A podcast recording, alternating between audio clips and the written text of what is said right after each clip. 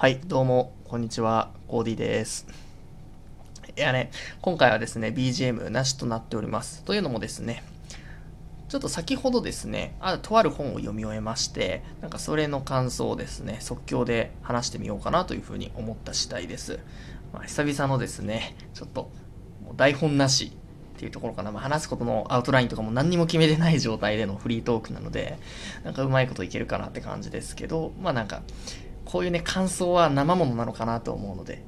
ぜひね、こう台本とかそういうアウトラインも描かずにやっていきたい、喋っていきたいかなというふうに思います。でね、先ほどですね、読み終わった本なんですけど、司馬太郎さんって結構有名な作家なのかなと思います。読書をしてる人からすると。その人が書かれたですね、燃えよ剣という作品を読んでました。どういった作品かっていうとですね、ざっくり言うとその、新選組の土方歳三っていうですね、人ですね、割とおなじみかな。その人の、伝記ですね。ただ結構どちらかというと創作が多くて、こうなんと言いますかね。全体的に、そういう土方さんの話ですね。そんな感じなんですよ。でね、なかなかね、こう面白かったなという。やっぱり、こう、なんて言うんですかね。ある程度、語り継がれていると言いますか、古来からこう面白いとされてきているものですね。今回僕がですね、買ったのがその新装版だったので、多分初めて出版されてからその年を重ねるにつれていろんな形で出版とかされてきたんじゃないかなというふうに思ってます。やっぱそうやって語り継がれている作品っていうのは何かしらこう魅力があるからこそ語り継がれているのかなというふうに思うわけですね。でね、なんと言いますか、ストーリーの概要とかをですね、もう正直土方歳三の伝記って感じなので、ぜひ読んでみてくださいって感じなんですけど、それか、ウィキペディアで土方歳三をくぐってくださいみたいな、そんな感じなんですけどね、なんか個人的に思った感想みたいなところですね、だらだらと喋っていければと思っています。でね、なんと言いますか、まず読み切って思ったのが、こう、なんか僕とかそれとかあるいはその世間一般における新選組のイメージっていうところにやっぱり強い影響を及ぼしているのがこの燃えよ剣という作品なのかなっていうことをですね、すごく思いました。あれなんですよね、なんと言いますか、新選組っていうものをなんかいろいろ扱っている漫画とかその創作物とかっていろいろあると思うんですよね。僕はあんまりなんていうんですかね、そんなに幅広く知らないんですけど、ちょっと僕個人的に身近なのだとやっぱりジャンプをよく読んでるので、その銀魂ですよね。終わっちゃいましたけど、そういうその新選組っていうところが出てくる。あれを新選組って言っていいのやらっていうところは置いといて。なんかね、そういう感じなのかなと思うんですけど、そこもね、なんと言うんですかね、こう、イメージが、銀魂については割と、なんかキャラ崩壊してる感じはするんですけど、それでも、なんていうか、根底にあるものは、そういったこの燃えよ剣っていうところからなんかモチーフになっているような気がしていたり、あるいは潜在的になんかそういう感じでキャラ付けされているような、そんな感じがするんですよね。っていう風に結構新選組感っていうところにすごい影響を与えているというか、で実際漫画とかじゃなくても自分が思うになんとなくふわっとした新選組っていうイメージって、大体燃えよ剣のイメージだったんですよ。それこそ新選組で言えば局長の近藤勇ですね。近藤勇とかだとやっぱりこうなんか豪快でガハガハしてるみたいな、なんとなくそんなふわっとしたイメージがあるんですけど、実際その燃えよ剣の中の近藤勇っていうのもですね、結構そんなガハガハと豪快な感じで、本当にそれこそ土方曰く戦国の世にいれば、土方曰くだったかな、あんまり覚えてないその戦国の世にいればなんていうんですかね、そう大名になっていたような、そんな器だねみたいな、そんな感じで、沖田総司もですね、なんというんですかね、こう軽口叩きながらなんかなんていうのかな、ふわふわと立ち回ってるみたいな、そんな感じのですねイメージで、割とこれもねそんな感じなんですよね。なんか天才肌みたいな、でね、割と美形みたいな、これもまたねそんなイメージ通りって感じなんですよね。で、土方はもう言わずもがな、結構冷血な感じですよね。いう感じで、まあ何と言いますか、こう自分とか、まあ、世間一般の新選組像を形作った原点みたいな感じなのかなというふうに思いました。でそんな感じなのことが一つでですね、あとですね、何と言いますか、面白かったのがね、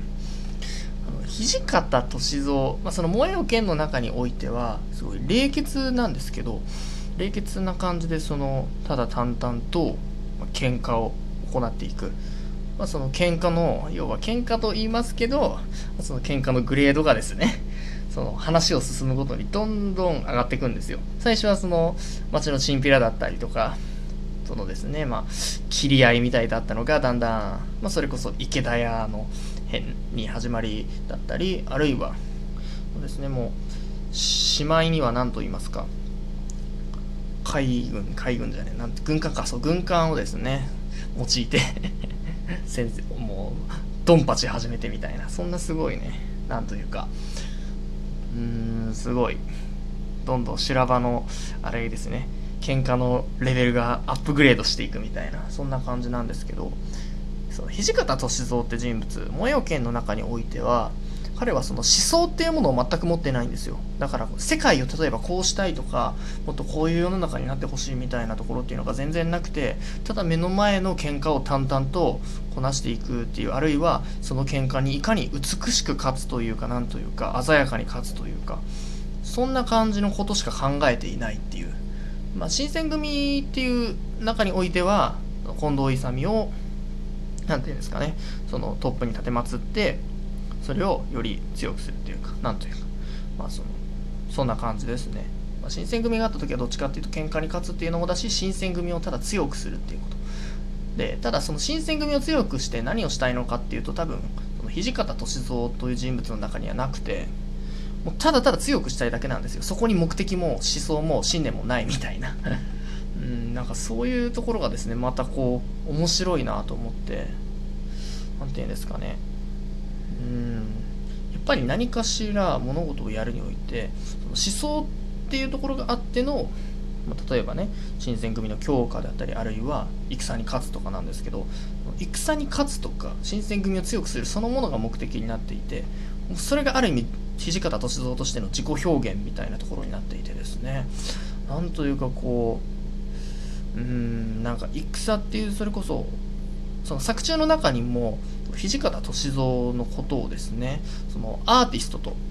芸術家であると評する人物が現れるんですけど、本当になんかその通りで、それこそ絵とか歌とかそういうものが媒体じゃなくて、純粋にその戦というものを自身の、なんていうんですかね、こうなんか思想っていうとまたなんかニュアンス変わってくるんですので、ちょっと違うのかなって思うんですけど、なんかこう思っていることってそれしそうなんだよな、なんかすごいこう表現しがたいんですけど、なんかそういう土方歳三という人間そのものをその戦っていう中で表現していくみたいな、ある意味そんな感じなんですよね。で土方歳三の戦略論とかって結構、まあ、その作中の中ではかなり我流なんですよ。要はなんかその兵法書とかをちょくちょく読んでたりはするんですよ。でかなりその西洋の兵法とかそういうところにイメージがというか着想を得てるのかな。ただ最終的には結局我流みたいな感じでですね、こうなんかまさにアーティストと言っても過言ではないと言いますか、そう戦というものを通じてアートを描いている、芸術を描いている、そうそのまあなんていうのかな、戦を通じて描いているというとなんかこうピンとこないかもしれない、自分がピンときてないなそんな感じでですね、そう戦を媒体にして芸術を作ってるみたいな、そういうなんか面白さみたいなのがあってですね、いやー面白いねっていう感じで読んでました。まあ、その他にですもね、まあ、その他いろいろなんていうんですかね、結構魅力的なところであったりとかすごい多かったんですよね。やっぱりこうなんていうかキャラが立ってますね、やっぱりなんかこうなんていうんですかね、結構その新選組以外のところのキャラクターも結構立ってて、もうなんていうんですかね、それこそなんかこいつこんなやつだったなみたいなとか言われたらなんとなくパッて出てくるみたいな、やっぱりねその創作物におけるですねキャラの立ち方といいますか、そういうところのですね、重要性とか、なんかそういうところもですね、すごい感じたなっていう、そんな本でした。ということでですね、なんか即興で喋ったんで結構まとまりない感じなんですけど、萌えよ剣についてのですね、感想レビューっていうところでお話しさせていただきました。いやー、難しいですね。久々にですね、なんか完全に余談になるんですけど、アウトラインをですね、描かずにこうやってちょっと即興で喋ってみました。なんですけど、なかなかまとまらないですね。こう、どうやって喋るのかっていう。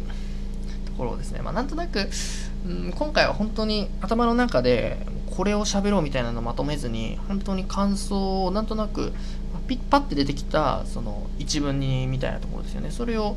出して、そのについてなんか肉付けしていくみたいなスタンスでちょっと喋ってみたので、まあ、分かりづらい感じになってるかもしれませんが、こ